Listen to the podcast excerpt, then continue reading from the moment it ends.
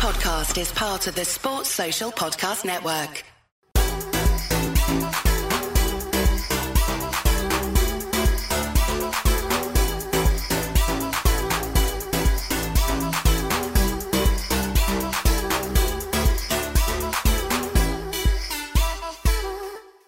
Boom, we're on. Let's go. Ready. And today's guest, we've got fucking Darren Awol. Yes, James. How are you, brother? I'm good, man. Good to see you, man. Good to see you. Good to see you. Thank you for inviting me on. Yeah, thanks for coming on. No, it's powerful, man. It's going to be powerful. Yeah, you've got a powerful story. Yeah, very powerful. London boy.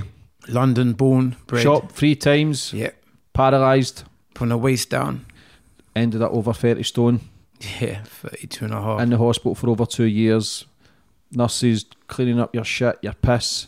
Basically. And now here you are, mate. You walked up the stairs here to get here and you've lost fucking over 10 stone. Yeah. You're flying, you're sending positive messages, you're going round schools, going round prisons, changing life. You're using that fuel, the pain of the past, to now making some positive changes for the future. I love that. Yes, no, thank you. I appreciate it. So how have you been? I've been good, you know. It's been a powerful year, obviously, with the so-called pandemic.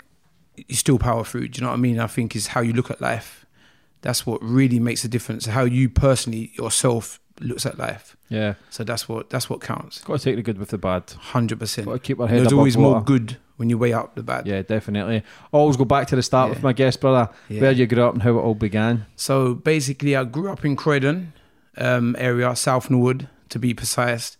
South London has probably got that. It's crazy because South London's got like a relatively good rep in the sense of like. A lot of so-called people come from South London, from where I'm from, and there's always a story behind it. So when you go out somewhere and you say, oh, people meet you, they're like, where are you from? You like, say South London, they're like, oh. So like they're a bit taken back or they want to be your friend because it's like a cool thing that you're from South London. How was your schooling and stuff? You know, I was good at school till I got to probably year 7. So I always wanted to be seen and loud and a bit bossy, but with my dad being Nigerian, my mum being English, my dad weren't tolerating the bad behaviour. So I think I was in year 7 and I said to the geography teacher, oh, that's a liberty. And I remember shouting it out and all the class laughing. And then I was suspended. And you know, we got to sit down and wait for your parents to come down. My dad come down with my uncle and less than 24 hours later, I'm in Nigeria. So my dad is literally... said to me, what does liberty mean? Took me home, said to me, explain to me what liberty means. Remember, I'm in year 7. I didn't know what liberty means. But when I got to Nigeria, I realised liberty means at your own freedom. That freedom I lost. So I got sent back to Nigeria because of my behaviour. And it's more of answering back and coming from an area where it's like fighting all the time. So that's what it was for me. So how long were you in Nigeria for? For the first time was like maybe 8-9 months. And that was like when I turned from 12, no, year 7. So year 7, yeah, 12 to 13. I turned 13 over there. And my life, it was crazy, man. It was like I'm coming from England and then I'm going to Nigeria and then I'm getting water. I remember I said to my dad, I'll take the taps on, there's no water coming out. He goes, this is called life, Darren. This is what you're going to learn, the value of life. And I'm not going to lie, it taught me a lot till this day. And not only that, I got to meet my grandparents out there that hadn't been to England to visit me. They had been to England before, but they'd gone back to Nigeria. So it's like a life, like it turned my life around. So was he doing that for punishment or to learn you? Punishment. To understand life. To understand life, to appreciate what I do have when I'm in England. And for me, that was like a big head turn because... not turning on the taps. And I remember the time I've gone to the light switch. And I turned on the light switch and I'm like, there's no light. And I was like, Dad. He's like, he goes, this is what I mean. You're going to learn. And then like, within 2 weeks later, he just left me there. So he's gone. He's gone back home. But that's the lesson that I did need. There's some huge actions that implemented on my life throughout that. It taught me like discipline and stuff and to appreciate stuff and, I think it's still with me now. So that the stuff that I don't take advantage for turning on the light, not going to the world to get water, but it taught me a lot of discipline. How was that then? Was there any resentment against your dad at that time? At first, because I'm young, I was like, oh, why did you send me? I was thinking, I was scared of my dad. My dad's very strict and very direct and very strong. So if even with words, he's strong. So he didn't have to hit me. His words were as powerful as a hit. So whether it was like me getting hit when I was growing up, or disciplined, or him saying a strong word, I'll be real with you, it's probably one of the reasons why I'm still walking today, because later on, as this goes on, I'll tell you something that one of the reasons when I come out of hospital, how I started to walk again. So what were you doing when you were in Nigeria? Were you schooling or was you just working? So I was having a life at Riley, because my my cousins, when my dad went, my uncle was a pilot. So I got to stay with them. So then I was getting, like, we had drivers. So he's going to a place called Mr. Biggs, which is the equivalent of McDonald's. So then I'm living that life. Then my granny was like, Darren, you're not here for that. Took me out of like a private school in Nigeria and put me in a mainstream school. Now that time I've gone into the mainstream school on the way, this is my first encounter, on a bus on the way to school, there had been some local robbers. Now the police had come and no lie, they shot them. But I didn't see them actually get shot. I saw a commotion. I'm only young. There's a shooting. I'm thinking, wow, what's going on here? And then I've gone back to school. So the next day, the bodies that I saw, like the figures that I saw, are laying in the gutter dead. So for me, I was like, this is crazy. This is, well, like, I've seen death. So at an early stage, I saw death. And I was just like, I was taken back. But then I was thinking, okay, cool. Because I've always been that strong minded. It's not me, but so they're laying in the gutter. So even when I was going home, I was thinking, they're laying in the gutter. Like, is that normal? But it was normal. There was robbers, whatever they'd done, they things. So that experience for me has an impact on me daily. What did you do when you come home? So when I come back home, I was good. I was on a good path. Were you pretending to be good so you didn't get sent back? Yeah, or were you good? Yeah, I was pretending to be good, but I didn't want to go. I didn't want to go back to Nigeria. But I'll be honest with you, seeing my grandparents and learning the discipline and the culture, and seeing that the way they like the way they served their food and cooked their food and they preserved their food and stuff like that, it made me want to see my grandparents again. But shortly long after that, I was back in trouble, just like silly things like being naughty and like disobeying my dad and getting silly things like he warned me, like, don't get a moped because they're dangerous. And me being Darren, I wanted a moped, so I used to hide this moped in the back of my granddad's garage. I got a spare key off my granddad. He only lived like 30 doors away from my house, so I got a spare key for the garage, got it cut. Don't ask me how I knew how to do this. Like, I was just thinking on the spot. Used to park the moped in the garage because my granddad never used the garage. And my dad was like, have I seen you on the bike today, Darren? I'm like, no, not me. It must be someone else. Okay, cool. But I think he always knew, because obviously he's a man. So he's probably done these things as he's younger as well. But having two parents consistent in my life has been a blessing, because it's taught me a lot of morals in my own relationships with my family and people around me, and the closeness, do you know what I mean? And I think this day and age, a lot of people, they're not together with each other. Yeah. What did you do your younger years for work? So my younger years, I used to work in my dad's computer shop when I was in trouble, which was every weekend and every day. I remember, so the journey from the house would take in a car about 20 minutes. My dad would say, I'll see you at the shop. I said, what? I said, but you're going to the shop, Dad. He goes, I'll see you at the shop. So he used to get on the bus for an hour and a half, go to the shop, come back from the shop. He'd leave the shop, go home and say, I'll see you at home. So I used to spend 3 hours commuting on the weekend. That was my punishment, because I didn't listen to him. So that was, I spent a lot of time doing lines as well and holding up the world. So holding up the world means you stand near the wall with your hands up, and every time they go low, he used to say, listen, if they drop, you're in trouble. So I was like, oh, cool. And I remember writing lines, so like the Bart Simpson lines, I must not. That was me every time. And Darren must not do this, Darren must not do that. And I used to think, oh man, it's too much, man. Have you any brothers or sisters? I've got a younger brother. How old are you? He's 29, but he's a good boy. He's a good man. He's a powerful man. And I'm ever so blessed to have him, because not realizing, always, you know, when you have someone younger, you always look at, that's like my little brother, not realizing there's probably 6 or 7 years between us, but he'll always be my little brother, because I've seen him grow and I really appreciate his growth, and not going to take, like the area we're from, taking on the roads. And I think his biggest turnout was when his friend got stabbed. It's been 10 years, a boy called Charms. And I remember him screaming down the phone hysterically. that took a big impact on his friendship group. And that was probably the first time I probably heard something, like, other than being in Nigeria, like in England though, but getting stabbed. That was so close to home. That was his best friend. When I mean best friends, the group of friends that he's with have stayed together ever since. So did I? He died, man, unfortunately, yeah. Which is crazy because he had so much talent. Yeah, shit fucks with your head. And it does. Did that affect your brother for a long time? It still affects you when you lose something like that, or somebody like that. It still plays in your mind. Something will trigger it, whether it's a year, 10 years, 20 years. It definitely does, because short after, I got shot. So it was like a double whammy. His friend took a knife attack and passed, and then his older brother gets shot. And then the journey there is just like, it's impactful towards my whole family, man. And even though you know what the thing is, James, with me, that really hurts me the most is I got shot. So I'm a victim, but I feel that I am to blame for it.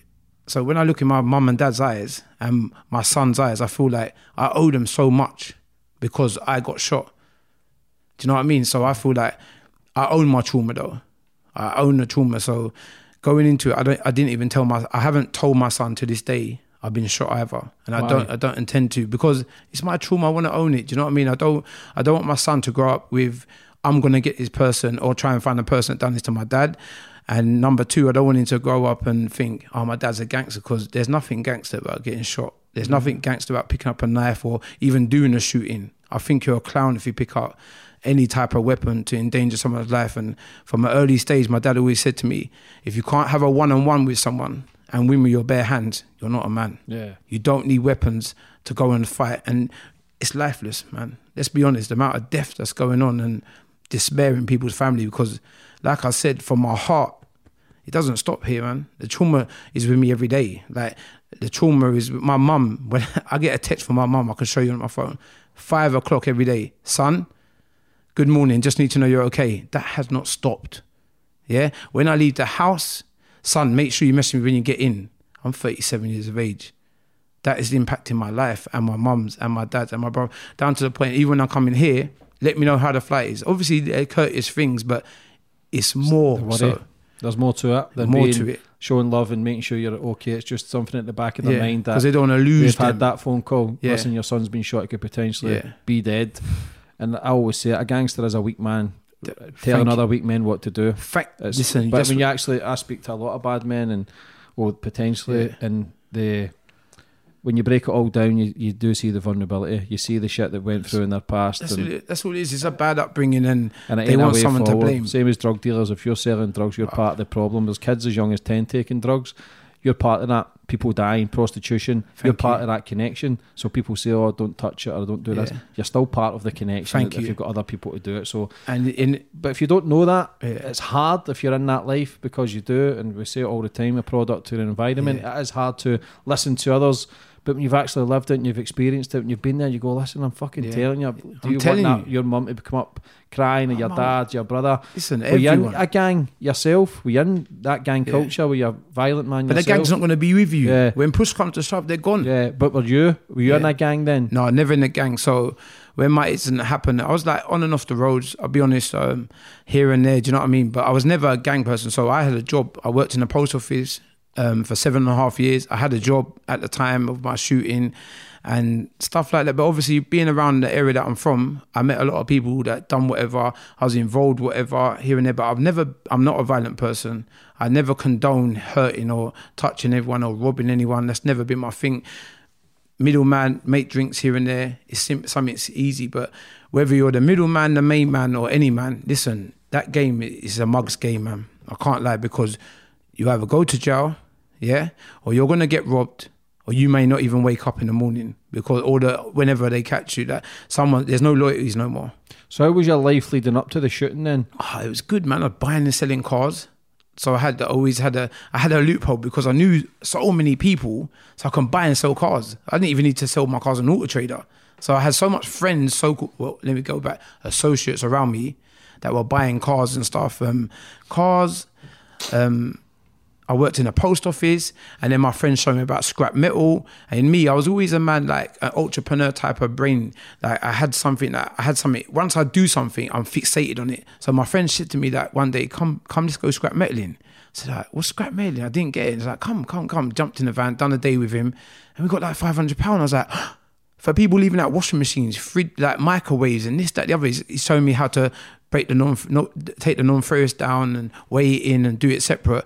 Then I pulled off a job. I remember going to the hotel in Croydon. I said, what if I bring, like, what are you doing with all the baths and the sinks? He's like, well, we're getting rid of it. I said, but you got a big skip. It's going to cost you money. He's like, well, if you can get me 5 vans down here now, yeah, you can have the job. So I went to the scrapyard and asked 5 people, come with me. I got a job. Listen, I was getting maybe 7 to 10 grand out of all their scrap metal. You're talking taps, the copper, the sinks. Thanks. And then I took it up every day. So I used to get up at 4 o'clock in the morning, go scrapping till 5:30 in the morning, have a van full, yeah, and then go to the gym because I was trying to lose. I was very big then. I was quite big, to be fair. I was quite a fat, to be fair. There's no point in me trying to beat around the corner. Yeah. I was fat. And then I thought, you know what I need to do? So do the gym. This is going to help me burn weight when I'm lifting the metal. Then go to the gym, stop, finish about 6 o'clock, shower in the gym, get to post office for 7:30, do a 24 and a half hour shift a week. So that probably about five or 4 hours a day. And then that was it. Then I used to wait till about 3 o'clock, weigh in the metal. So I had a good routine.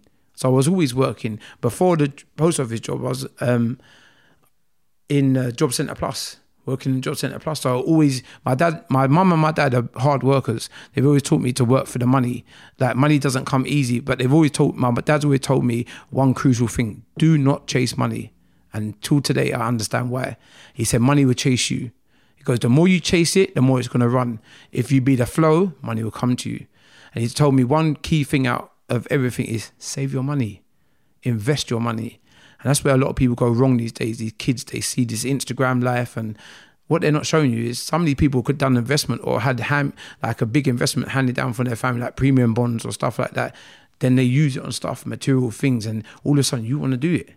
Or you want to sell drugs now because that rapper says that, or that rapper doesn't sell drugs. That rapper sells records. Yeah, that word sells drugs. So that's where it is for me. Yeah, but you just got to keep... Again, your dad seems like an educated man who tried to keep level-headed, understand how violent London can be and the crime, but there's still a lot of opportunities in London, just like anywhere, especially if he's out grafting, if you're working.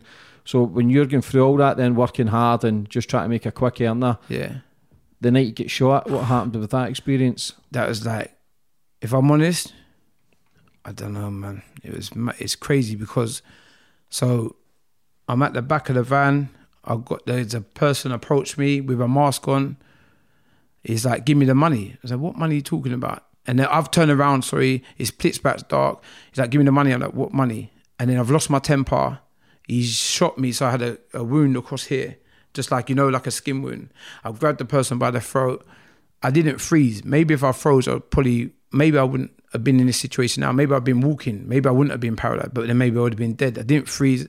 I hit out. And then by that time, 2 other cars were parked, not far away, to say a few meters away. And then 4 people come out of a car, then another 4 people come. You're getting rushed, punched, kicked. You can't feel them. It's like proper, like it's little flicks. You cannot feel it. I'm not registering that guy's got a gun. Cut a long story short, they're like, I'm going to kidnap you. You're coming with me. I know you got money. So I took off I had like a Louis Vuitton bag, one of them messenger bags, zipped in my jacket. So I'm thinking, okay, take it. So I've got it off my neck, but he's grabbing this bag so hard, it's cutting into my neck. So I'm having like these bruised kind of marks. In the end, I said, look, just take it. Like, wherever you come for, just take it. I'm scared, innit? I'm not going to lie, because there's like 8 of you anyway. And I remember my dad saying, whatever you do, just punch or hit someone, because that way you got your man. So whether your friend get them or the police get them, that's someone laid down, that's your person. Done it, hit out, but there's only so much hitting out. You've got fresh hands, fresh feet hitting you, kicking you, punching you. And before you know it, I just want it to end. I'll be honest, I just wanted it to end so bad. Got to a point where I'm walking with a person and I just remember seeing this lamppost and I just bear hugged it with all my life. And I just started screaming as loud as I could. And he shot again and it missed. It went through the fence and he hit the other, someone that he was with. And then I've done it. So now it's broke free. I've screamed. A girl's come running down the stairs, screaming. It's like, it's weird. It's happening slow, but fast, like at the same time. So like I've seen the girl, like as I'm laying on the, like as now I'm getting kicked and punched and a man's come running out from the gate. Before I know it, they've now broke free. So I'm free now. So me, I'm walking off and saying, I'm going to catch you. I'm in anger now. I'm going to catch you. I don't know who's done it. There's all masks. I can't tell you what color they are, what they look like or anything. And I'm just like, I'm going to find out who this is. Watch. I'm just shouting in anger. The person has run up to my back. So say that's my back here. They put the gun in the back. They've let it go. And instead of going through my chest, which is here, it didn't. It went down and ricocheted into my spine. I'm going to be honest with you. I didn't know how effective the spine was till at least 8 hours after my injury. Mm-hmm. So now I'm laying on the floor. I'm calling one of my friends on her phone, saying, "Look, I think I've been shot, but maybe I've been stun gunned because there's no blood." And this is the reality of it. I'm not. That's not my life. So for me, when I was on the floor, I remember. You're going to think this sounds weird, but you know when Phil Mitchell in EastEnders gets shot, this is all I can say is, it's like, loads of blood and all this. And you're just like, well, he's got shot. You can see he's been shot, but obviously it's the TV. There was a drip of blood, about that much, sitting on the floor. So I don't think I've been shot. But literally as I'm laying on the ground now, from my toes to my chest here is going numb. And it's going numb so quick. Like I'm having to lay out on the floor. So now I've had to lay down because it's so numb and heavy, my body. But I'm thinking, this has got to be a stun gun. There's no way on this earth. So I'm like, all right, I'm ringing my friend, just get me to my mum's. Get me to my mum and dad's. I'll be all right. It's cool. Like, I'll be all right. We'll deal with this later on. No, man. It's at 8:20, I hugged my mum. I was going out. 8:30, when I drove down the road, 10 minutes later, I'm shot. I'm nearly dying on the floor and... oh, man. And just, you know what I was more scared of, if I'm honest? The phone call that someone's going to call my mum and dad and say, because I'm their child. And in anyone's life, and I spoke to my dad about life before because I'm 28 at the time, and he says, your children never go before you. And that rang bells in my head. That's the honest truth. Did you think that kept you alive at that point? Yeah, because I'll tell you what kept me alive is... I don't know, man. It's a number of things. My mum, my dad, and it's Cam, my son. How old was your son at the time? Two. So, it's not that so... you know what kept me alive? What kept me alive was, I can't die, man. It's not my journey to die. So, I just wanted to tell me when I get into the hospital that I've been stun gunned and you're froze. Your body just froze. It will unfreeze soon. Oh man. And then I get to hospital, I'm getting blue lighted. Sorry, let me go back to the blue light. So I'm in the hospital, I'm in the ambulance, and the ambulance people are talking over me.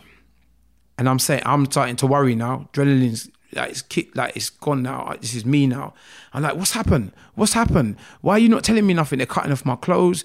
But you got to imagine, I can't feel them cutting off my clothes. I can see them when I'm looking over the mask. They're cutting off my clothes. Why are you cutting off my clothes? Sir, you're going to be okay.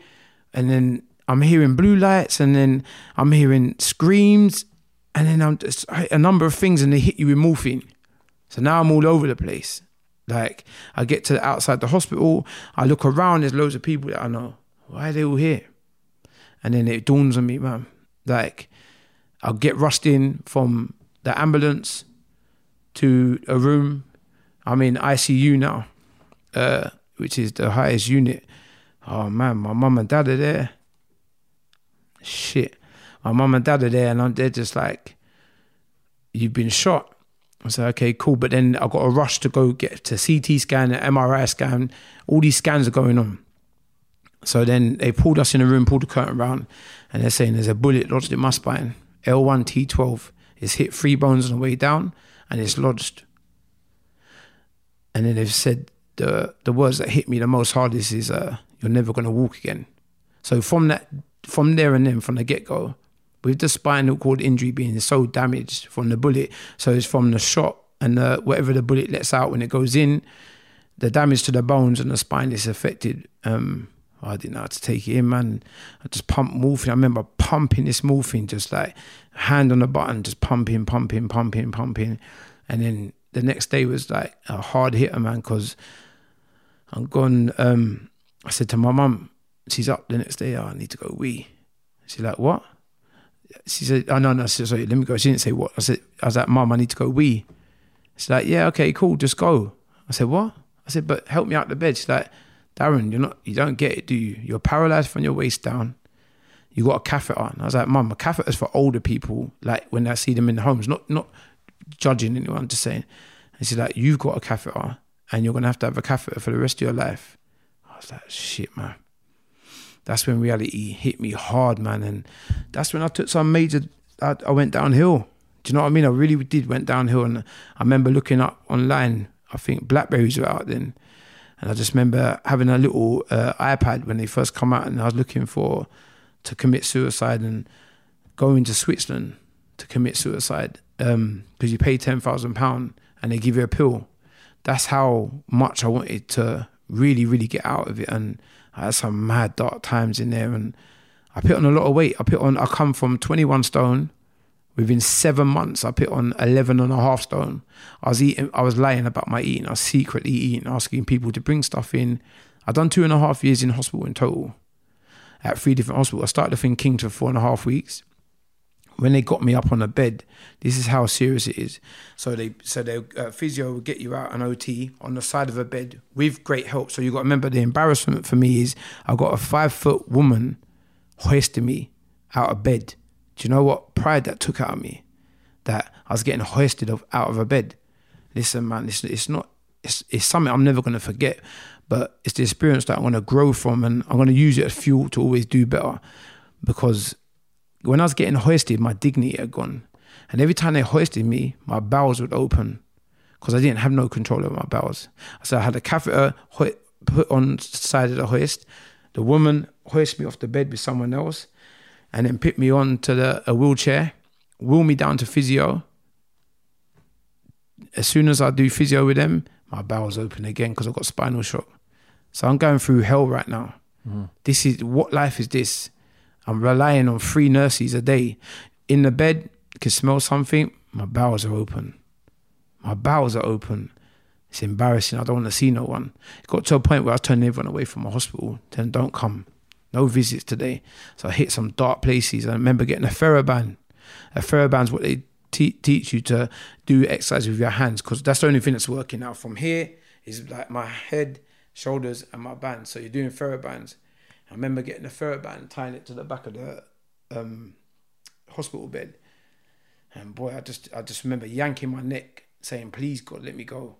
Please, God, let me go. But that's the reality of this. So you try to kill yourself? Yeah, twice. And how was your dad and mum at that time? Ah, man, they was in bits, because I imagine having your son telling his mother that I'm going to commit suicide. And then my mum's told my dad. By this time I'm in Mayday Hospital, Croydon University Hospital, and my dad's come up in anger. Like I remember when your dad's angry when you're a child, I remember it, and he was red-eyed, he comes storming into my thing. He put me on, like, normally I need help to get on a wheelchair. He's thrown me on a wheelchair, and this is one of the strongest U-turns of life, when you need tough love. He took me outside in the wheelchair, in the rain, on the Woodcroft wing, I'll never forget it. And he was so angry. He's like, you want to tell my wife, you're going to commit suicide, yeah? Yeah? If you're going to do it, Darren, you do it, yeah? But don't tell my wife that you're going to do it. And I remember him being so angry, and his words just trembled through me. And I realised that I can't do this, man. Even the thoughts, the build-up to commit suicide, do you know how hard that is? To even think, I'm going to pre-predict how I'm going to take my life. But then I've got to think what my mum and dad are going to see when I do this in the hospital, and my brother, and then what they're going to tell my son. Do you know what I mean? And like, all these things ran through my head, and I didn't want to be here no more. But without him doing that, and without my mum telling him, I probably would have tried to do it way more than three times. I tried twice, way more than 3 times that I did actually, because I tried. So the Ferroban, I wanted to go to Switzerland, and I tried to take a lot of tablets. Not the tablets just gave me a headache. So on top, so me trying to commit suicide in the other hospital, I'll be honest, I laugh about it, but I just had a big headache. Yeah. And then by that time, I was just like, now I'm sitting up here on tramadol, and the ceiling's going vroom, vroom. So I mean, like, I've moaned at them saying I want a side room. All I complained about is having a side room. That was my darkest days, man. That's one of those things I've never done, is having my own side room, because I tried to take my life in there with tablets, ended up with a massive headache for about 3 days. And you're not a suicide watch or anything? No, not at all. But I think for me now, like, I just, my message is so powerful. I just want to say, whatever you are going through, and remember, if you are at rock bottom, there's only one way, and it's up. And when you start climbing that ladder and using it as a process more than a negative outlook, you're gonna survive. And when you get to your survival mode, that's in the middle of your survival mode, because you're going to take dips. It's how you handle the dips. And for me, I handle my dips well, because I train myself to just be around, like, streams of happiness. And that's multiple streams. And that's not money for me. That's love, man. That's emotion. And, like, that's my partner and my son and my mum, my dad, and turn out to the birthdays, to Christmases, stuff that every day, every time they have a birthday or Christmas, I feel like it's mine. Because that's the time where I've got to relive and see you again. So it's big for me, man. Yeah, it makes you see the world differently. So differently. And I have a lot of people on here that's caused a lot of pain onto others. Yeah. We've got a lot of victims. That's why I never glorify anybody that's on, because there's always victims. Always, man. You're talking about now, you are a victim who has been shot, who potentially wanted to kill themselves, who their son growing up without a dad, dad burying their son, mum burying their son. Yeah. People need to understand the fucking misery that causes by holding a gun and a knife. If you hold a gun and a knife, you are a coward. You are a shite bag. You're a coward, because you are so weak that you've got to understand that they are vulnerable as well. They're so fragile that they need to hold that shit to give them protection, but not understanding the whole fucking ripple effect that it causes. Listen, the misery, the pain, the trauma, the heartache. People's lives are destroyed for the rest of their days this planet as well. For the rest, you know what? Do you know what it does? Like my vision, hypersensitive, like hypervigilant. It's crazy, man. I can't go to somewhere without sitting near a fire exit. Remember, I'm on crutches, I can't run. Why am I trying to run for? I haven't done nothing. I don't have no beef, or I'm not in a gang, or I don't have nothing. I've never done nothing. So I was a victim of a gang crime. So why should I feel like this? Because someone put me in this position. Yeah. And everyone says, it's easy to get your mind straight. The word, physically and mentally trying to get your mind straight, that's not the easiest thing. It's taken me a long time, and I still do stuff like anxiety. I have like a flashback. So it's a certain light from a lamppost. If I'm driving or I'm walking and it just hits me, and I'm just like, whoa. And I just feel a bit airy. Do you know what I mean? And then I start looking over my shoulder, thinking, am I going to get shot again? Then the panic taxer comes in. Then, I don't know, man. It's like, it doesn't go, but I'm aware of it now. And I'm aware when the dips come, like I said, and I'm prepared to attach myself to stuff that makes me happy, because that's what you need to do. And if anyone that picks up a knife or gun, I just pray, listen, before you go out and do something, there's going to be 2 victims. It sounds crazy, but there's going to be a victim that took the injury and a person that goes to jail. What you don't realize is both your parents are going to suffer. Yeah. Both the parents in this situation are going to suffer, because they're going to have a child in jail. Yeah. Which is rightfully, they need to go to jail when they harm someone, but it's not over for them. They get to come out. They get to still have life. They still get to create life. That dead person, they don't get to create life, man. Mm. Do you know what else is sad? I'm doing a lot of mentoring for young kids, and with Gavin from Reach Every Generation, he's the person that got me onto the mentoring. At first, I had done 1.5 years with him for free, like going up and down. I wanted to change one person's life. That didn't happen. That changed so many people's life. And there's 2 hard-hitting stories. And one was when the guy messaged Gavin saying he wants to commit suicide, because when he got stabbed, he had to have a colostomy bag. So when he got stabbed, he had to get a colostomy bag. He said, I'm never going to go Ibiza again. And he was calling it a shit bag. So I've got this shit bag. I'm not going to be able to have sex with girls or have a relationship. And he was worried about what his friend thinks as a young age. And that's where he was aiming with it. And he messaged Gavin and said, I want to commit suicide. And for me, that's when I realised I was that person. And no bladder, no bowels, no function, no walking. Oh, man, I couldn't do it, man. And I'll tell you where the biggest U-turn for me, one of my other U-turn was when I was in that room on that tramadol. Somehow my dad and my uncle just turned up randomly. Remember, I'm in Aylesbury now, Stoke Mandeville Hospital, where it's a rehabilitation centre to walk again. I need to say something now that, see the nurses and physios, they're heroes, man. Amazing, yeah. Listen, they are amazing. They are real life. They deserve more than what they do. They get you walking, you build relationships with them. They help you, and they're there 16-hour shifts with you. So 16 hours a day sometimes, 12 to 16 hours a day, you're with them. Then you get a bond with them. Then you realise that they're here for their own reasons. They want to help you. It's not just a job for them. And even the ones at Croydon University Hospital, I speak to them still today. So helpful. And I don't know, man, there's a time when I was in the physio. So this is one of my turnarounds. So I'm in physio, I'm in my wheelchair. You got to do wheelchair skills. So a big man like me, I'm 32.5 stone now, put on some weight. I've got a bariatric chair, yeah, that doesn't fit through the doors. So I can't go home now because I'm meant to go home now. But my wheelchair, I've got so big, I've had to get a bariatric chair and a bariatric bed. They've got me a bed from America because I'm so big and I can't move. So going back to it, let me go back to the actual progress of it. So at first, so Mayday Hospital, I meant to go down for a catheter, a suprapubic catheter at 6 a.m. So you're told that you're going to go down in the morning, you're put on a ward, you're going to go down. This is to have a suprapubic catheter installed in my stomach. So when I go to wee, it goes straight into a bag, that's in a leg bag, and that's it. 12 o'clock at night, I wake up. Remember, I'm going down in 6 hours or 5.5 hours. And I'm like, nurse, I need to go wee. She's like, Darren, you're hallucinating because I had urine infection, you can hallucinate. And I'm like, no, I need to go wee now. I weren't pressing the bell. She's like, calm down, can you just calm down? I said, if you don't come, I'm going to pull this out. She's like, you're going to pull what out? I said, I'm going to pull my catheter out. She's like, you dare, don't do that, please. Get me a doctor now, I could feel my wee. And I don't know what it was like, I promise you, like, I could feel I needed to go urine, like I needed to wee. So I was like, come. Then she's come running over, remember, and I've pulled this catheter out, not knowing it. It's like this long. All this blood and urine gone everywhere.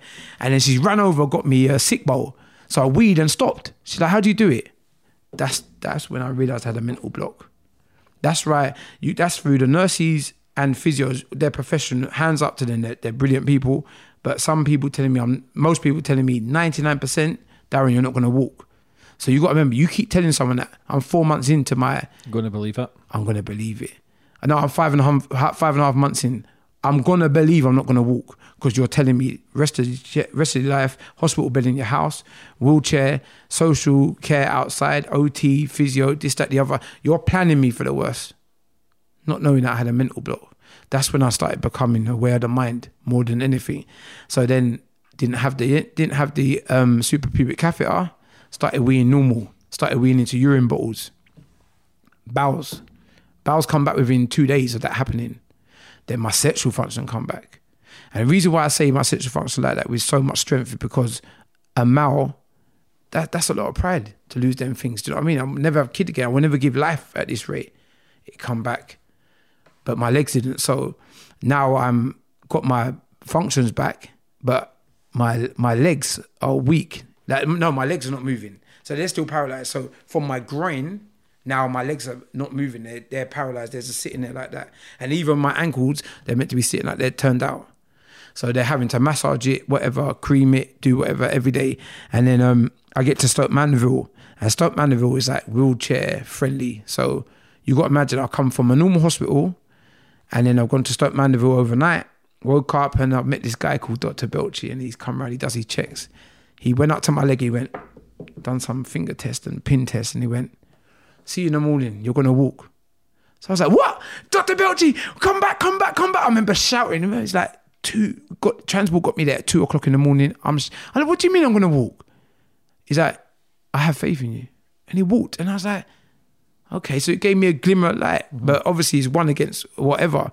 And then from that situation there, I didn't walk straight away. It was a long process, but one of the process was you meet your physio, you get your timetable, you have hydrotherapy, you have all these things in place, you go to it. So one was wheelchair skills, one that I never went to, one that I always lost my temper over and said, if I don't see myself in a wheelchair, but I didn't trust the process, I'm not going to walk. And then this is always go back to it. It's a process. And the process was, I had to do this to go further. So I went down to use the wheelchair to drive a car. So in the car park, in the actual physio department, they have a car parked on the side. You have a sliding board, a banana board. So you're meant to scoot your bum over like this from the wheelchair over with your arms and just hold it along. Then you get in a car. She goes, yeah, that's how you drive a car. So I remember saying, are you crazy? That's not how you drive a car. Are you drunk?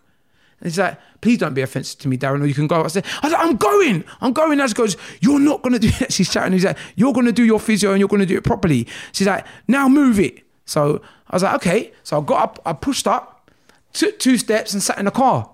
And the whole of the physio department's gone quiet. And I'm like, she's like, do that again. I was like, do what again? She's like, do what you just did again. I was like, what are you talking about? I had stood up.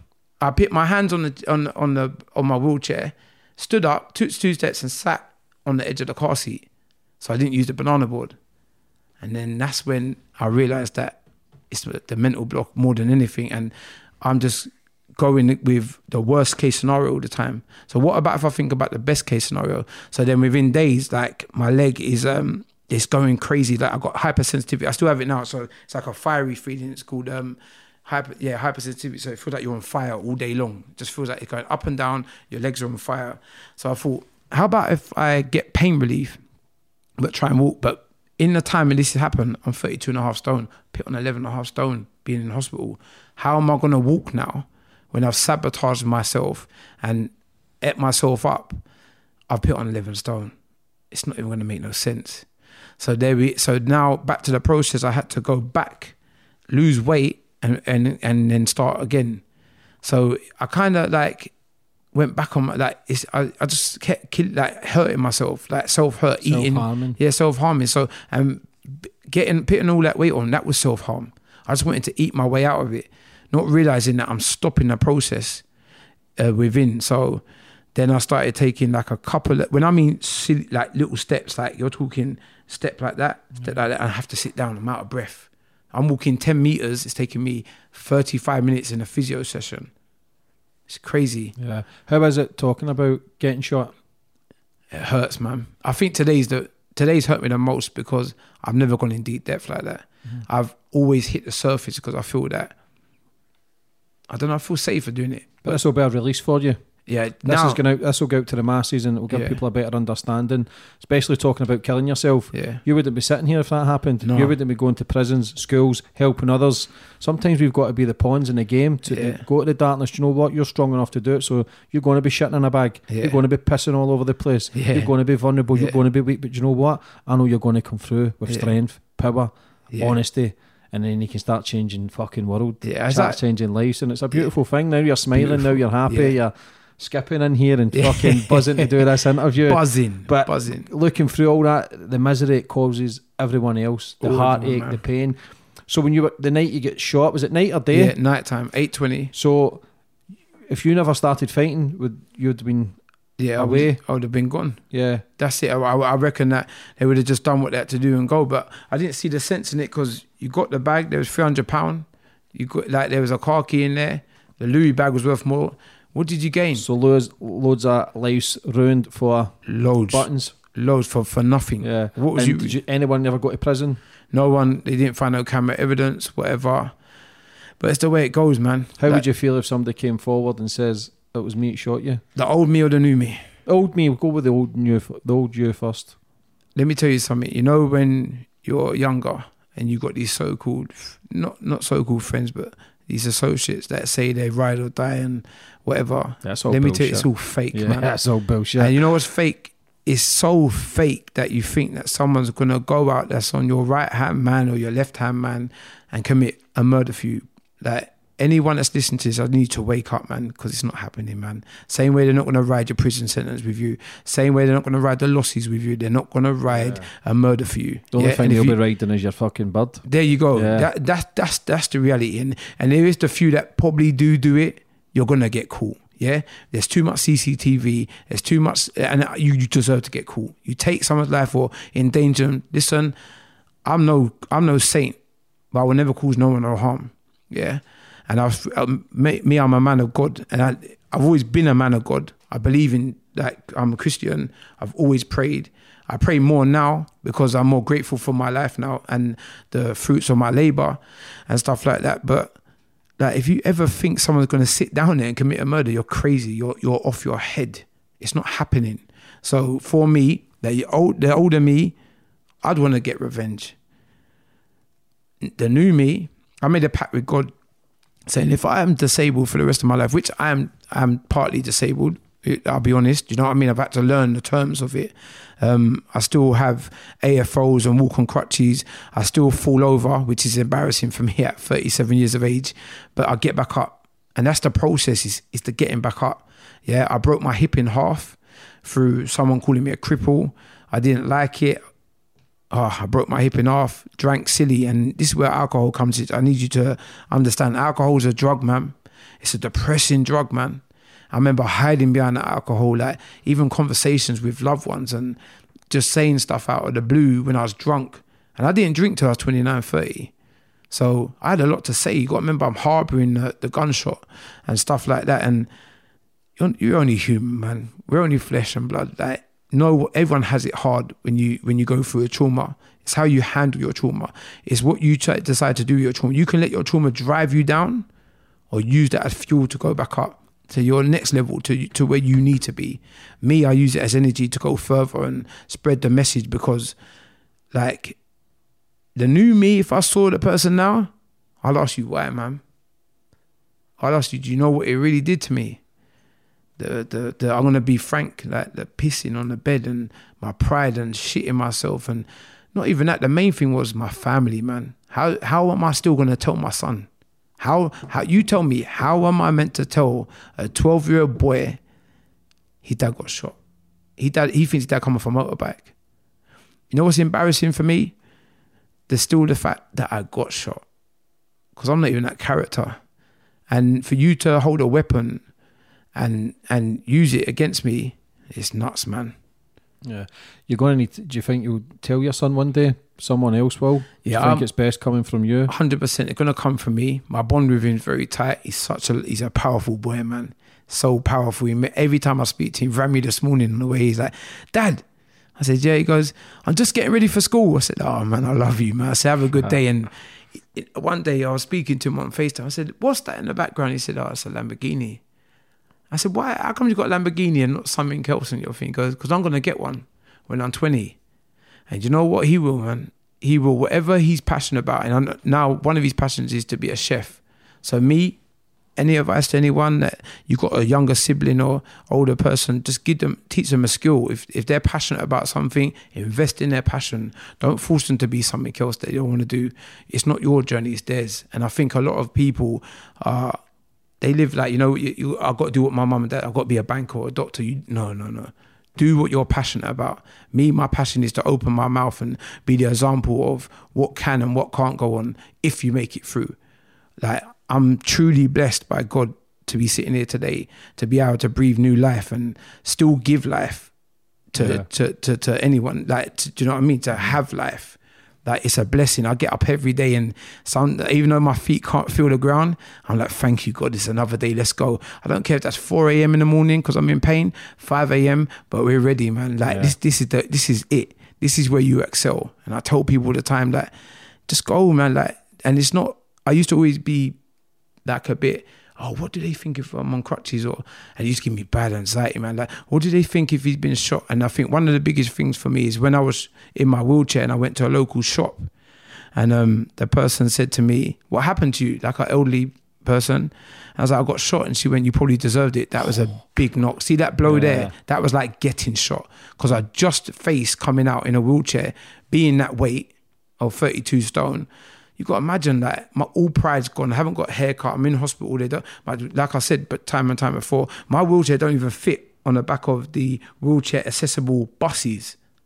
And when it did, when I did finally get to go out the first day, I get told I deserved it probably, just cause I got shot. Yeah.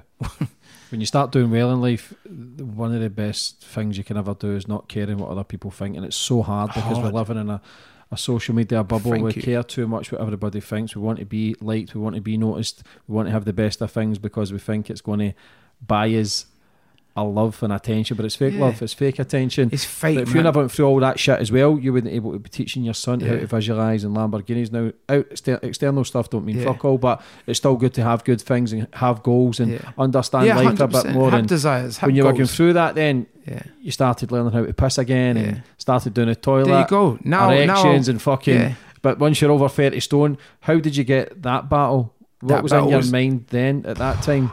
Oh man, that was crazy. I remember saying to Dr. Belgi, I remember ringing up my friend Ginge saying, come to hospital. I need you to take me to Alpiton to get bariatric surgery. He's like, what? What's that? So bariatric surgery is where you put gastric bypass or a band, So I was in despair. I went and, you know what it is? I clicked something. I woke up in the morning and you know when you got something on your brain, like, I've got to do it now. I've got to act now. And that's always been me. So if the idea comes, I have to act. I don't care what time of day it is, I have to act now. So I woke up in the morning, I was like, I've got to get back to surgery because if I got my bladder, bowels and my sexual function back, imagine walking because my legs are just moving, just a little bit at this time. But imagine without all the weight on and quickly how much I'll get back. So then my mind's doing overtime, looking. I was like, take me there. So I drove all the way to Alpen. How I got into a full focus, we will never know to this day. All the seats went down. He's managed to get me in the front somehow by... Remember, I wasn't walking in. He's pushed me in with his friend, whatever. I'm 32, so I'm sitting there like this. And all the way from Owlsbury to Alpen. So you're talking an hour and 40 minutes. Yeah, and then I'm just like, and we're driving. And I got the wheelchair out, got into the place. Like, I had to call about 5 of them to come and help get the wheelchair out. The boot didn't shut, where the wheelchair is so big. And they're like, we can't take money like this. It's a process. You got to book in and you got to come back. You got to weigh your BMI. And then if you're not safe to do it, it's not happening. So with that, with more anger, done a U-turn. I wasn't allowed out of hospital. The hospital's ringing my mobile saying, why are you out? Where have you gone? You're not allowed out of hospital because you're high risk, because you're shooting. We don't know if it's a revenge attack. I said, all right, cool. Didn't answer the phone. Got back like about 20 miles in, answered the phone. They're like, get back in there. Also, get back in. And then I go into a bit of depression. Did you feel like a prisoner? Yeah, of course, 100%. Because I become institutionalized. So I'll give you an example of institutionalized. So one time my brother's come to get me, and he's let's go out for a drive. So with the nurses and doctors, they've helped me get in a car, and he goes, "I'm going to drive you down to Mum's." Listen, I cried, man. I had tears rolling down my body. I didn't want him to see, so I kept looking out the window, just going like that, pretending I weren't crying or thing because. I never knew if I was going to sit in a car seat again. And you know, like you could smell your home smell. So when he come, I could smell the washing, the clothes, even though I didn't live at their house at the time, but I could smell my mum and dad and different scenery because I'm so stuck, bounded to a routine in the hospital grounds. It's like a prison, but you're allowed to go outside the front and you've got to come back in. It's like prison with an injury. Even though I don't know what prison's like, and God forbid anyone that goes there, don't go there, man, because I visited them when I met the kids. It's a crazy, crazy place. Oh, man, and I remember getting to the door and my mum just cried and my dad come out and sitting on the drive for the first time in maybe a year and a half. And I was like, raw. I remember I couldn't walk over the step. There's just a minor little step like that, but I knew that I couldn't walk because I didn't have crutches. At these times, I'm on a bariatric... what's them things called? Bariatric, I forgot what it's called, the bariatric Zimmer frame. This bariatric frame's about as big as this. No lie. You have to walk with it and fold it up and then you walk with it and you stop again. But like I said, I didn't have the confidence to do the step. So after that first time, I went out a few more times, they come and got me, and I remember being in the car and it felt well weird because I'm sitting down at that time, but I can't feel the sitting down. So I could feel like a stump like in my core that I'm sitting down, because I still can't feel my legs at this stage properly. My right leg's come back a lot more, but I have AFO, so I have no dorsiflexion, so I wear these things underneath that help me walk. I have no core balance, I'll fall over. But wow, like all these things here, you never think you're going to go through this, man. How was it looking at your mum and dad, seeing them crying? My dad never cried in front of me. Like no, sorry, I could rephrase that. My dad's never cried. He's always been like, I remember he come up to me, he's like, what did I tell you from a young age? You're either in hospital or prison, I'm not visiting you. Hurry up and get out of there. And I think that mentality kept me going. As much as it's strong love, I needed it, man. That was the time I needed strong love. Weak. Yeah, because I was really weak. The only option you had was death. And that you gave up. That was it. And then, like I said, going back, is a time where my uncle and my dad come in and come into the side room randomly. They must have just sensed that I was going through a bad stage. And my uncle got his hand. My uncle Joe, I look up to him, so he's another role model in my life as well. And he said, he got his hand, yeah. And he said, look at that. So he goes, look at that. Go like this. He goes, what can you see at the end? He said, light. He goes, you're going through the darkest tunnel now. But as you open it slowly, you'll see light. And then once, eventually, you'll look back and you'll see light both sides. Goes, because you're past it. But you've got to trust yourself to get through it. Are you man enough to do it? Can you do it? And that's when I realised I need to do it, man. So I got all my wires together, why I need to do it. And I remember going through it every single day. So I remember I was turning up for, not was I just turning up for physio, I was asking them for extra physio, or can I do something on the ward at night? And then that's where it become a process, it become a training. I trained my mind to do it. And then I stopped the eating the food. I did get a gastric bypass. It's a weird, a funny story how it happened. I said to Dr. Belgi, if you don't get it, I'm going to go and pay for it to get done. Get it sorted, please, I beg you. And he's like, what's with your idea? I said, look, at the end of the day, has any spinal patient ever had a bypass and lost weight? He went, no. I said, I'll be the guinea pig. He took it up to the people ahead of him. They got it done in 2 weeks. But it didn't go the way I thought. I'd lost 10 stone in 6 months. That wasn't enough for me to walk properly, or to walk with any aids, or to even walk without a carer or a person with me. I had to get in a gym, not realising you still have to work with these things. Then I lost 10 stone. I come to 22 and a half. Then I got outside into a gym. I was always an early riser, because in the morning they do bloods at 5 a.m. So I wake up at 5 a.m. It's normal now. I got in the gym by 6 o'clock, easy gym. And I started using their sit-down machine, where you just train your arms. And then before I knew it, I lost another 7.5 stone. That's when my walking becomes strong. And how did you start feeling once you started losing weight, man, mindset? How did everybody else treat you as well around you? I started feeling good, man. You know, when you are in shape, oh, man, I felt good, man. I just felt so blessed. I thought, you know what, I can do it. I can do it. And it gave me more rope to say, yeah, I got this. I kept pulling. Then I've gone from 5XL to 3XL, 3XL to 2XL, XL to large. And then one time I got in a medium t-shirt. I was like, oh my gosh, I got in a medium. Mm-hmm. So you got to remember, I ain't been in a medium since I was probably like 2. Like, do you know what I mean? Because I've always been like a heavier person. Yeah. So I was gassed, like, I can't lie. Then I started telling people, like, you can do it if I can do it. And it's not so much I can do it. We all got the inner beast somewhere. We all got the fire in our stomach. It just takes a little while for it to flame up and just go, you know what? That word, you know what? I'm going to be real, I've got to swear. That whole word helped me a few times. Like, fuck it. I don't, like, that whole composure when I said it, I knew that was eat time. That was that lion within me that I'm going to do this. I'm going to do this for myself. There's no one in this world. And then I started looking good. Then I started getting into tracksuits and I started feeling myself more. Then I didn't care what people thought. Then I started thinking, you know, what if I can tell people this is the process and trust it?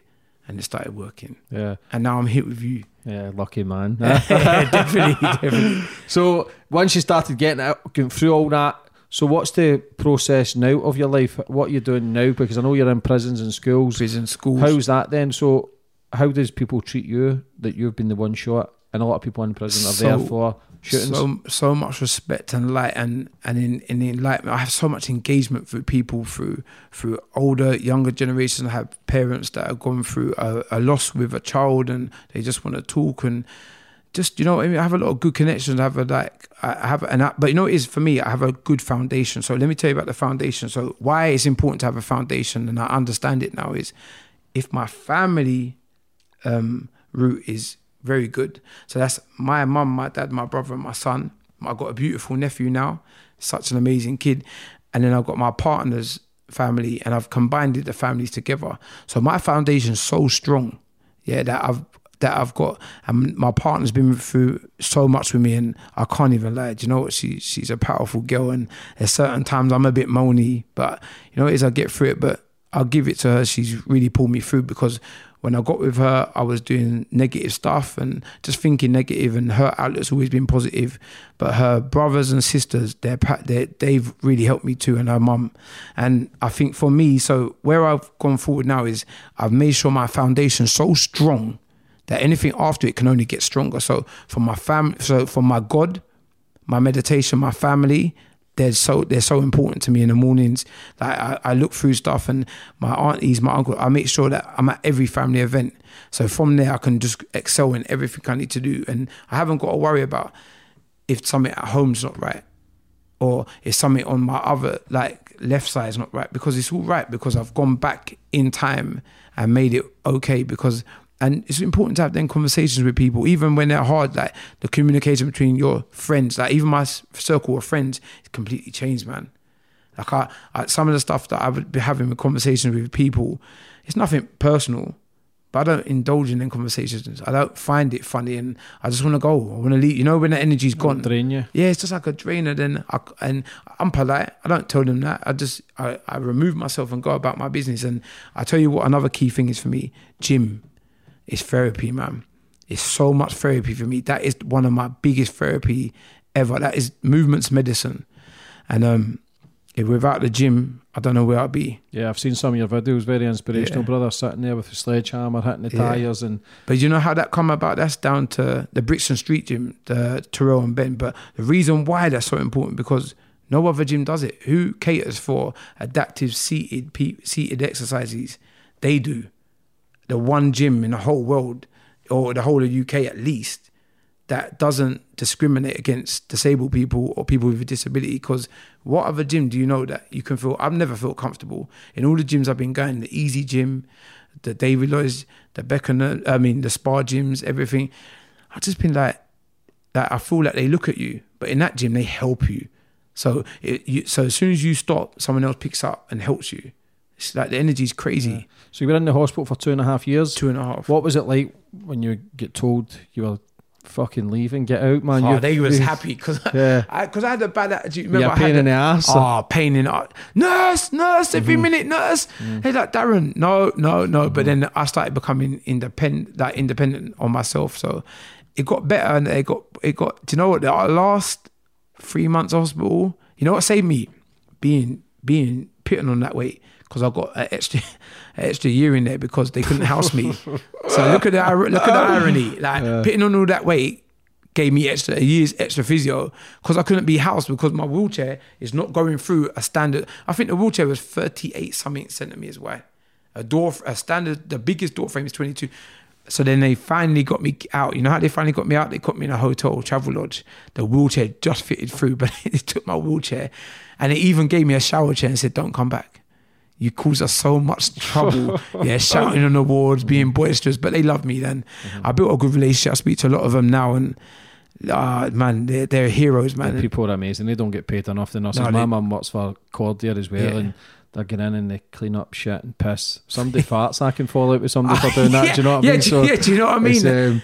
For people to do that and actually get up every morning and try to help others and save lives, it's phenomenal. They are the real superheroes. The super, and they don't get paid. They're tired. I've seen when they're tired. 12-hour shifts, 18-hour shifts. Of lifting people that are like 2-3 and times their size. Women in their 50s and 60s. There you go. There you go. And I believe they do it because something may have happened in their life, or they just really care. Because you can't do that job for that money. And same with teachers. Teachers are more than a teacher in schools. Most schools I've visited, they're mentors, man. Do you know what it is? When I look back now, I wish I learnt more at school, because I'm not saying I would have been brainier, but if I just listened instead of talked all the time. Yeah, you think you know everything at that age. Yeah, you do. You think you know it all. Yeah. And my dad used to say, just listen, stop talking. Stop talking, you'll get the answers. Listen to when you're with someone or a teacher's telling you something, all the answers just listen. Yeah. I wish I did it. How was your heart in that when you started putting on weight? Was did they do any tests of that? And no, I had a lot. Did your dad never say to you, listen? No, he was always get your shit together. Yeah, like get it together. Darren, sort it out, and his word. He, like I said, his words were like a box around the face. So when he said that, okay, it don't matter what age, even now, he will say his, like my name a certain way. I'm like, oh, yeah, cool, because you know at the end of the day, I respect him, and they're the only ones that there when the shit hits the fan. There you go, and that's listen. Who? Let me tell you something now. All these associates, 60, 70 people, 80 people, I didn't see you after the 3 days of my hospital, man. I still ain't seen people now. So all the people I didn't think were gonna be there, they're there. So reverse role. So all the people that I thought were the heroes and the bad boys and this, that, the other, no, they disappeared, man. They got on with their life. They went out clubbing. They lived their life. They went home to their families. You know who's to pick up the pieces? The people that I used to run from, my mum, my dad, my brother, everyone else. That's what it is. And I think it's crazy to think that the people that you think are going to be there, they're not there for you, man. What do you think of people that's in gangs just now? I think get out of it, man. Like, don't ever be afraid. Just take a right turn and be like, I'm not doing it no more, and get out of the gang. And if you can't, just please tell someone, man, because what you're going to realise is, I witnessed that so many people get done with joint enterprise, and let's say there's 5 people involved. Sometimes the other 3 or 4, they're not really involved. They're just there, but they're going to go down for this simple word called I'm not snitching. And you got to think, man, it's going to affect your family. Not only that, a lot of these talents, you know how much kids, even women, are picking up knives now. Like, you know how much talent there is? And like, I feel that there's so much talent. The outlets they have, we never had. They got Instagram, that is TikTok or Snapchat, Facebook, but Twitter. And you got the young Asian boy, I got referred to him because his parents were buying him toys. He's worth 7 mil for opening a toy and explaining what it felt like in his hand. So there's so much positive outlets and opportunities for these kids to go further, and so much clubs for football and the girls, the horse riding and the makeup artists. Even girls, Arsenal girls play better than Arsenal actual football men. Like, do you know what I mean? So there's so much positive outlets, and don't let the internet fool you, man. Don't let social media fool you, because half the people in there that floss all these watches and that, they ain't got that. They're going down the jewelry shop getting sponsored to wear a couple of watches for the jewelry shop to pick up and say, oh look, yeah, I got this watch today. Listen, Apple Watch is the best watch I probably had. I've had a Rolex, got it, done that. The Apple Watch keeps me fit. It keeps me going. Track it keeps your steps. My step. Yeah, it's that's my addiction. Do you know what I mean? And I think don't get caught up with. I have to go back to chasing money.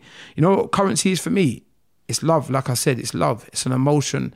It's an upskill. Help someone around you, and don't be afraid to lend a hand and or a conversation or open ear or heart for someone, because you never know what they're going through, man. And no matter what money I get, if I get 2-3 million pounds now, if you say to me, Darren, you know what?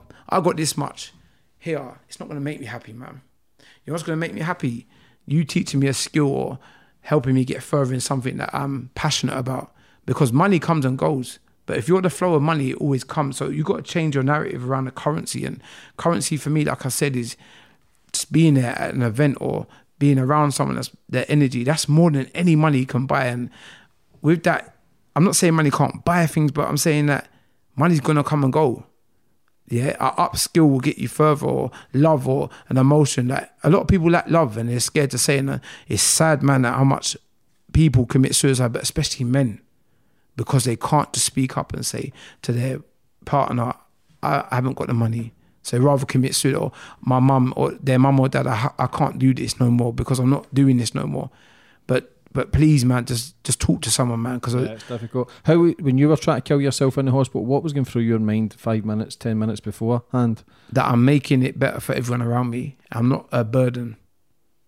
Yeah, it's sad to think that, isn't it? But it doesn't really take away your pain. What it does is pass it on. There you go. So then that comes back to how much more trauma I'm about to put on my loved ones again. How much heartfelt heartache can they take? They blame themselves, maybe. There you go. They couldn't have helped you anymore. And it's nothing to do with them. And I appreciate every person that has been there through my journey, even the ones that fell off, because you made my journey.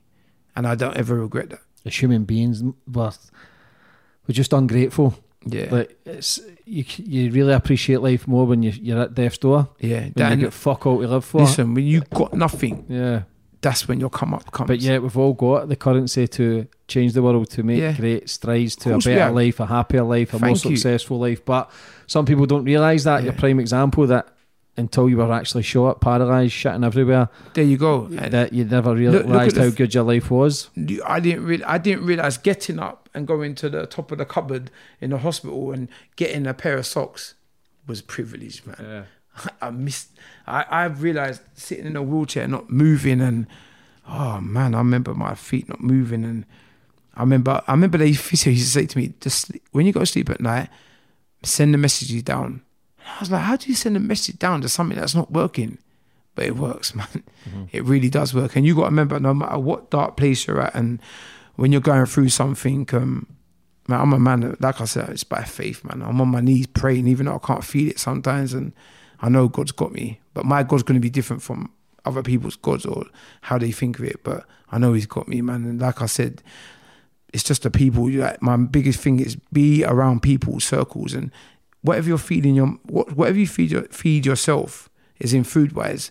Make sure you're feeding food, your thoughts in your head as well, mentally as well, because they're the ones that count, man. And be cautious of what you're doing, and don't always say yes to people. You're allowed to say no. It's not a pressure. I've learned the hard way of saying no. It hurts to say no. I like saying yes. So if you say, yeah, can I walk 4 or 5 times? I'm there. Oh, can I come here now? Yes, I'm coming now. I burn myself out. It's because I feel that I want to help so much people. Because I see so much people that if you just tweak it for them or help them with that, just that little thing, they'd be on the right path. And that's come from just having that heart, man. Yeah, what's your daily routine like now? Oh, it's my daily routine. So I get up in the morning, pray for 20 minutes, meditate for about 10. Then I go down and I'm always in the gym. So every day is like a 900, Monday to Friday, 900 to 700 calorie, 700 to 900 calorie burn. I don't eat meat because I've watched that Fridge for Farms, and I've been aware of what I eat because the hormones that goes into your body, the health and stuff. Yeah, I watched that, and I ended up vegetarian for 2 years. Yeah, see, so I'm pescatarian 6 years. See, I'm not now. I did a documentary last year. I eat chicken now, but I'll go plant-based next year. Yeah, I just feel as if I should be doing it. Yeah, I'm going to. I just feel as if it's laziness. Yeah, it gives you a healthy uplift. Yeah, there's something within you. Just making excuses because it's hard to cook. It's excuses. It's not hard. It's just it's easier just to go across the road and get shit. That's all it is. I believe I will go plant-based. I think it will take me to another level mentally, physically. 101 million. It opened new doors for you. So you're eating good then. Eating good and being around. What weight are you now? So I'm in between. So Monday to Friday is straight veg, like veg pack with either tuna mixed in it, vegan sausages, which is shroom sausages. And they do like a tikka sausage, tikka slices. So that's Monday to Friday. Cheat day is Saturday or Sunday. Will be a pizza, Thai or something like that. But obviously pescatarian, so it'd be fish. And just spending time with my loved ones and attaching myself to the happy people around me, like that bring me like power. Like I feel like you bring me some energy. Yeah, that's what. Are you smoking weed or anything through your dark days? No weed. I tried CBD oil. How was that for your anxiety? It's horrible. Yeah, I don't know what... Anything externally, I don't believe to try and cut out. I don't take coffee. I don't do anything that stimulates my mind. I want to do it physically. And Reiki. I do Reiki. Okay, I need to learn. It's like healing energy. Yeah. So they say it's like energy. Everything's your chakras as well. Everything's energy. Okay, yeah. So when you become, if you're eating shit, drinking, taking drugs, if you're doing bad shit, everybody's got an aura, so it pokes holes in it, lets all the negativity come in. Everything's pure energy. Yeah. So I've been acupuncture. I've never tried it. We've been so against it. Why am I going to pick acupuncture when I can't feel my legs properly, but my legs are hurting internally? I've been doing acupuncture, and he's been burning something. He calls it birthday cake. They burn something on top of the needle and it's been helping. And like I said, just touching myself to my loved ones and good people. Like I met Murray. You wouldn't even believe Murray I've met. Like, shout out to Murray. Shout out to Murray. Mm-hmm. Yeah, big weeks. Fan of the podcast. I must add as big well. Fan. Yeah. Just being like the right energy and the right people have been coming around. And I think when you got that, pastor said something to me in church, and he said it 3 times in a row. And the last time he said it to me just before lockdown, it is the most powerful message for me. He said, some of you and some person in this church today is holding a door open while this other door is ready for them. But the more you're holding this door open, not closing it, thinking that your old routine's going to work for you, you're wrong. Till you shut that door, this door will not fully be open. And I went home with that message and I thought, I'm clearing out everything. So within my phone, within my space, within my mind, I cleared it out. I stopped talking to a lot of people and contacts. No lie, within a week, I thought that message for me and through God, and that door's just been open continuously. Yeah, you must cut out that poison. Listen to your phone calls. Yeah. Are they enhancing your life? Are you feeling better? There you go. If they're not, you must grow the strength and say, no, I need to come back. Yeah. People will hate on you. Yeah. They will talk shit about you, but then whether they're ever really your friends, whether they're really your supporters, of course they weren't. Yeah. But people do get annoyed when you come back and take a step back because they feel as if you forgot yourself, or why are you doing that? You think you're better than me. It's not. I just want change, and to create change, you must do things differently. You have to, and you have to have a creative change and a creative focus. Do you know what I mean? I've met a lot of people via my. This is why you got to use your social media properly. It's your brand. It's your social media. You control it. So if someone's trolling you, block them. If someone's being rude to you, block them. You don't have to give them that energy. When you unplug, they don't like it. Yeah, when you interact, that's it. You're fucked. Your day's fucked. 2 or 3 days. There you go, and you're going round in circles. And The thing is with social media for me, I just want to buy my videos. And by the way, what is your social media for people to tune in just now? Literally just for AWOL_motivation. It's literally just to give you upliftment and give you courage to say, look, whatever you're doing, there's a process to it. Keep doing it, because when you're through that process, you're going to look back and be like, it's worth it. And just don't stop, man. And like keep going. What does AWOL mean? So your second name? AWOL, so it's a way of life, motivation. But obviously my surname's Awolesi. So I've just shortened the AWOL out of my name and put it into thing, because it is a way of life. And I remember my dad gave me a record bag ages ago, and it said AWOL. Do you remember the old record bags that used to wear to school? AWOL, Jean-Claude Van Damme. Yeah, so you know, yeah. So that's where I got it from. And ever since, I just see it. I just see it everywhere. Like, I see AWOL. I see a lot of numbers as well. It's weird. I see a lot of 3, 7s everywhere I go. Like, I always see a 7 or a 3. But that's signs from people say angels or whatever. Yeah. You're protected, I'm protected. We're on a path, and 100%. I'm taking things to fucking new heights. Yeah, what you've done is amazing. Yeah, thank you. Like, it's powerful, man. And I've seen a lot of your work, and it's consistent, man. And it's consistency better every single time. You level up all the time. That's all you've got to keep doing. And I always say, if you think you've made it, you've only took 2 steps back. I question, though, why I'm doing it, what I'm doing. Yeah. There was a time I was craving the attention of it, but now you realise it's bullshit. Yeah. The money, the materialistic things, always promote it as bullshit. Don't get me wrong, it's nice to have luxury if you've worked hard, but appreciate it. Yeah. I do genuinely appreciate it. I drove about in a £300 Mazda for 2 years. I actually broke down a few weeks ago driving back from Manchester. So coming up the motorway, it just went. A Friday night, we were driving back from Manchester. Me and Nick broke down, left it in the motorway. 991 picked it up. I said, just crush it. And that was it. I got a new motor a couple of days ago. Yeah. It's a bit better, a bit of luxury, but do you know what? I fucking earned it. Yeah, I've of course you do. Ass off, but that is all bullshit. Yeah. I just want the finer things in life, everything within. Have a happy medium. Yeah, I ain't a saint. I don't promote. Listen, I was fucking golden child. I still fuck up. I still get angry. I still feel like kicking fuck out of people. No matter how much I meditate, I'll drive and I'll think, I'll fucking kill that cunt. And I don't know why I do it. And I think, you're doing that thing again, James. My mind can go a wandering for 5, 10 minutes. Listen, just like that. Yeah. Just like that. One hurdle can send it into that. One hiccup. And you're there. Same with me, but do you know what I mean? It's just like you said, it's about when you're taking that dip, how to handle it. You can admit, like, I'll take a dip. Like today, I was in a rush, and I'm a man that wants to get here, do this, do that. But it is. You need to slow it down. When the universe puts it in place, it will happen at the right time. Yeah, 100%. So looking back in all your life, looking back at the night you were shot, do you forgive the person who shot you? Yeah, 100%. How hard was that for you? Hard. Because I say the new, not the new me, but the 3 years ago me, I probably would have just wished bad stuff. Now, but I only wish is bad upon yourself. There you go. It's a reflection of what you take out. That releases the poison inside you, holding on to that pain, holding on to that resentment. What if this, and playing it over and over and over. That only kills you. Not the person who done it. Never does. Karma always wins in the end. Always. So no matter what anybody's done. And the worst is, even though karma always wins, I don't wish karma on you, man. Yeah. I wish you happiness. I turn my back on it. You know why? Because I've hit it face on. And if every problem that I get now, instead of going around the problem like we all do as humans, I face it head on. The person who done that could be potentially watching. If he was watching right now, what would you say to him? Thank you.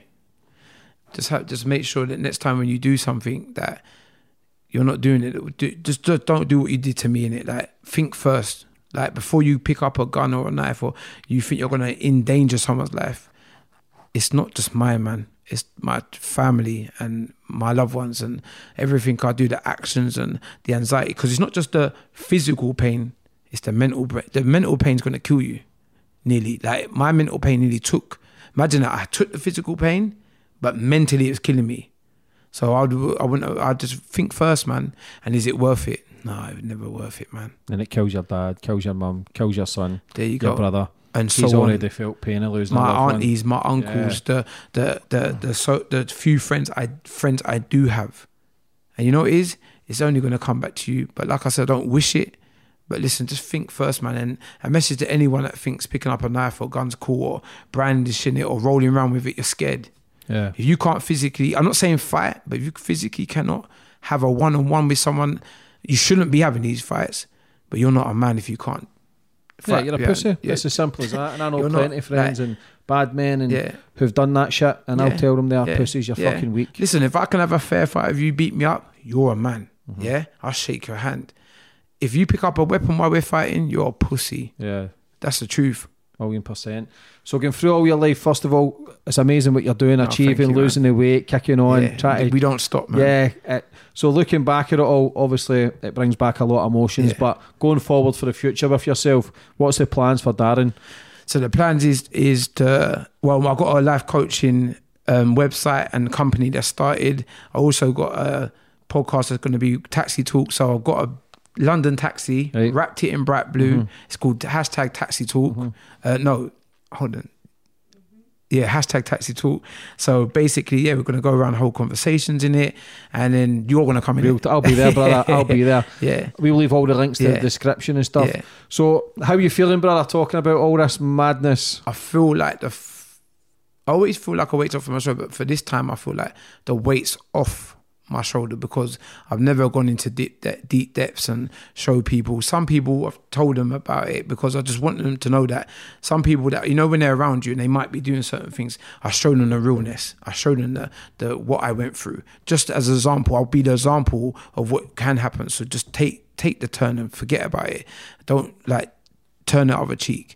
But for me, I feel better now, man. I feel that I needed this to do, and this was the right time. Weight off your shoulders. Yeah, 100%. How's your dad see you now? No, good. My dad probably, you know what it is, I think as a dad, you probably say, that's still my little boy. How I see my brother is my little brother. But he's proud of you now? Yeah, I hope to. He's proud of me. He's proud of me. He's proud. Yeah. He is, because he says to me, not a man who shows his emotions much. No, he keeps it close to his heart. Yeah. But I know he loves me, man. I definitely know my mum loves me too. I think my mum, definite. And like I said, my partner, her family. So this was a partner before you got shot as well? No, this is the partner after. So this person, he's still in the wheelchair and stuff, and got with me through through me falling over, me going through depression, through me being in the house, you name it, having to help me urinate. Yeah, it's a lot for someone. She got me after the injury, so I've known her since I was 16, and now I've been with her 6 years. So and that's it. And then I gotta say, my cousin as well, and her family's been so supportive, and I've always been very close to her, but we're very close. We're so close now, it's unreal, and they're powerful people around me. You're born stronger with the ones who were there when you needed them the most. There you go. And that's what it is. Yeah.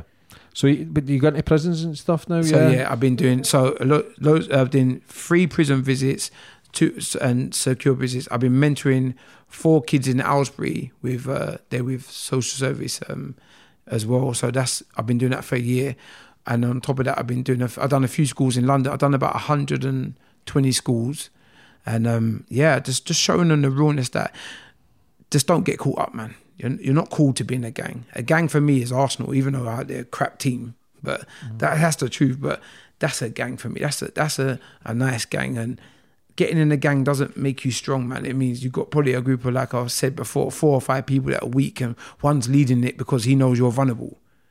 What is it? There's 4 or 5 people vulnerable. Being groomed. Yeah, that's what it is. And the sad thing is, in one of my mentoring things, is these, I don't rate anyone that does this, that you've got these guys going, they call it county lines. You're getting the young 10-year-olds, you're buying them trainers. You're giving them £50 to plug kindergarten eggs up their arse. My friend, you're being raped. Yeah, that's rape. Yeah, that's not cool, man. You can't. Kids that the age of 10 are going up to Wales and these countries on they're called the county lines, plugging drugs to drop up for the older people. That's not cool, man. That's someone's child. And if that splits into their anus stream, their bloodstream is going to go into anus, and they can potentially die. Like, think about it. And just because they're giving you £50 a pair of trainers, use your brain. You're being brought. They own you. So for the minute you pick up that trainer or that money, they own you. That's the sad thing about it, man. For anybody watching that's maybe going through the struggle, yeah, maybe stuck in a wheelchair, or yeah, going through depression, or maybe involved in a gang, what advice would you give for them? Mate, if you're in a wheelchair and you're at that point, whatever your life looks like, just remember your darkest days can be your brightest days. You need to get your mind around it, and like I said, just don't stop, man. And when you stop, that's when you give up, man. And I don't want you to stop. And if you're involved in a gang, like I said, don't do it, man. Girls and boys, or men and women, just stop and think, man, because you're going to be have repercussions. Just because you do something and get away with it today, don't mean it won't come back and bite you. People don't forget. Yeah, that's it. And I just think that you need to have an open mind of what you're doing to someone else's sibling. Mm-hmm. Dan, no, thank you, man, for coming on today, brother, and telling your story. Proud of you, what you're doing, mate, making changes. I know she's trying to sneeze, just let it out, don't worry about it. It's phenomenal. No, thank you. The things that you've done, pushing forward, yeah, for the wheelchair and in the hospital, try to kill yourself, to now go to gyms, going round schools, going round prisons, changing lives. Fair play to you, brother, and I look forward to seeing the rest of your journey. Thank you again. Thank you so much. Thank you, man. God bless. You can also watch my podcast on my YouTube channel. The link is in the bio if you'd like to subscribe. You can follow me on my social media platforms to see who my next guest is. Follow me on Facebook, English11, Twitter, James English0, Instagram, James English2. You can also download these podcasts on iTunes or Spotify. Sports Social Podcast Network.